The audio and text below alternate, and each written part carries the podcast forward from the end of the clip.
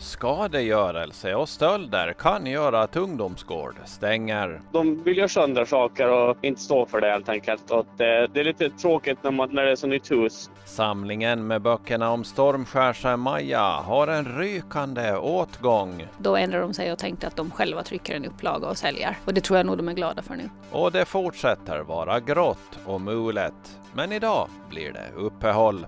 Det här är några av rubrikerna i Ålandsnytt torsdag. God morgon! Ja, ungdomsgården i Jomala har problem med att vissa besökare ägnar sig åt skadegörelse och stölder. Fritidsledare Gustav Mattsson säger att man kan tvingas stänga ungdomsgården en tid om problemen fortsätter.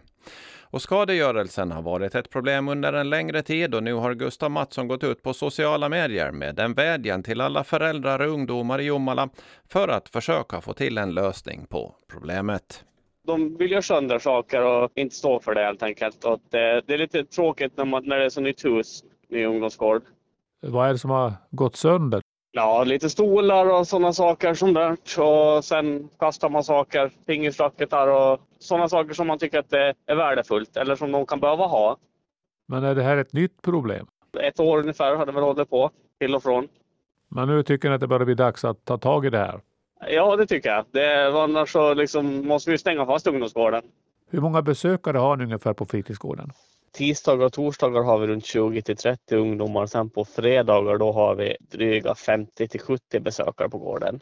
Och det är när det är så många ungdomar på gården så man har inte riktigt koll på alla heller vad de gör, vad som händer. Man litar ju på deras omdöme, att de sköter sig. Och det här problemet som nu finns då främst med skadegörelse men även smärre stölder. Hur tänker ni komma till rätta med det här?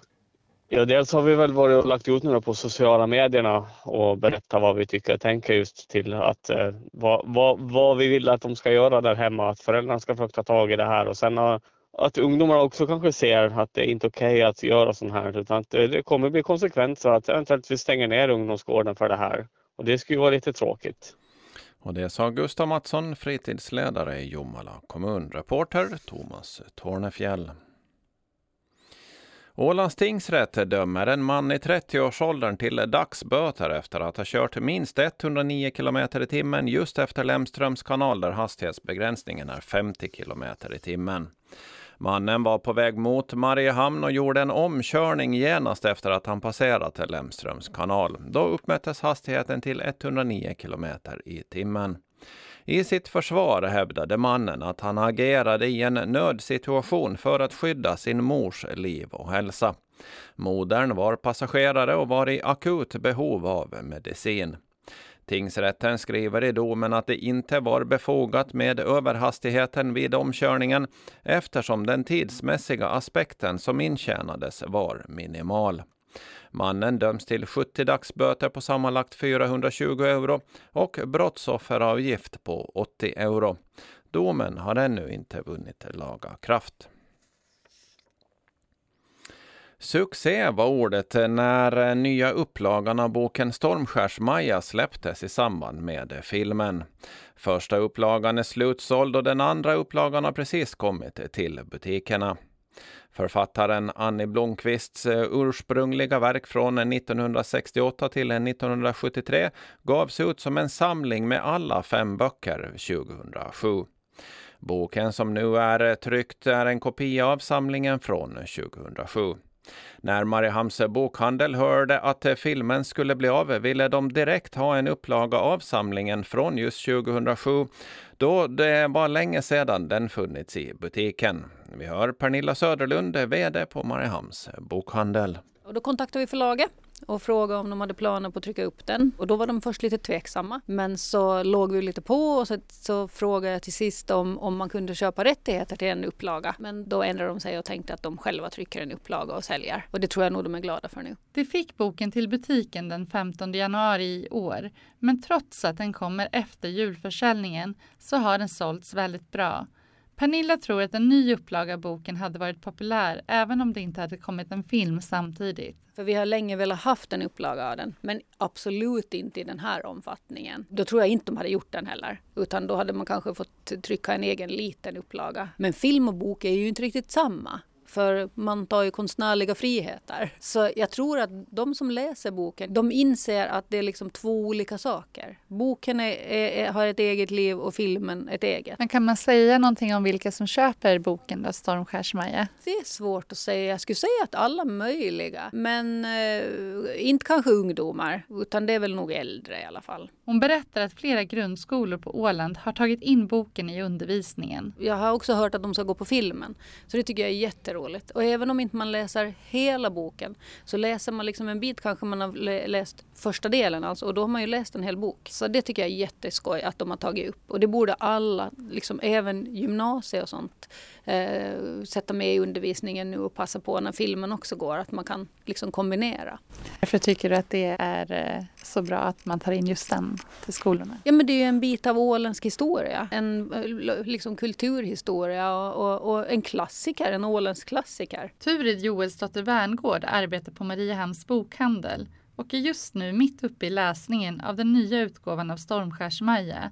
Turid är från Sverige och hon säger att språket i boken till en början var lite svårt och hon fick lite hjälp. Men det mesta framgår ju av sammanhanget så eh, och sen när man kommit in i det så blir det ju lättare men det är en del ord som är lite obekanta. Men eh, vad är det du tycker om med boken? Men jag tycker att det är trevligt att man liksom följer lite mer så vardagsliv och eh, ja, men att det jag vet inte, men jag tycker att det är en trivsam bok, ganska lätt att komma in i. Och sist hörde vi Turid Joelsdotter Werngård, butiksbiträde vid Mariehamns bokhandel, reporter Maria Broberg. Och mera läsning. Alla svenskspråkiga dagstidningar som publicerats i Finland och på Åland har nu digitaliserats i sin helhet. De senaste tre åren har Nationalbiblioteket haft ett digitaliseringsprojekt och det avslutades nu vid årsskiftet. Nu finns det nästan 3,9 miljoner sidor att läsa via Nationalbibliotekets tjänst som digitaliserats. Och en av de 20 mest nyttjade dagstidningarna via det här projektet är Ålandstidningen. Sammanlagt laddades svenskspråkiga tidningar ner 380 000 gånger under 2023. Hufvudstadsbladet leder statistiken och var den mest använda dagstidningen i tjänsten både 2022 och 2023. Man kan läsa alla digitaliserade svenskspråkiga dagstidningar fram till den 31 december 1949 från valfri enhet eller apparat. Annars finns alla dagstidningar fram till 2018 tillgängliga via Ålands landskapsarkiv i Mariehamn eller via kundtjänsten vid Svenska litteratursällskapets arkiv i Helsingfors och Vasa. Och Mariehamns seglarförening MSF har anställt Steve Elime som ny verksamhetschef. Han ska ansvara för skötsel och utveckling av verksamheten i gästhamnen, hantera föreningens löpande kontakter med övriga intressenter och bistå föreningens junior och medlemsaktiviteter. Och så kommer vi fram till vädret. Ja, torsdagen inleds med dimma, men framåt dagen så lättar dimman, men det är fortsatt mulet och uppehåll. Temperatur 2 till 3 plusgrader och vinden är svag till måttlig sydlig, men vinden tilltar under eftermiddagen och ikväll vrider den och blir sydostlig. Sjövädret tilltagande vind omkring syd till en början 4 till 8 meter per sekund. Ikväll sydlig till sydvästlig vind 8 till 12 meter per sekund. På Ålands hav och södra Bottenhavet upp till 14 meter per sekund. På många håll är det dis eller dimma och ikväll lokalt regn med måttlig sikt. Och morgonens väderobservationer 20 över 7 så är det väldigt liknande på samtliga väderstationer. Det är sydlig vind och det är en grad överallt. Ute 5 meter per sekund. Kumlinge 3 meter per sekund.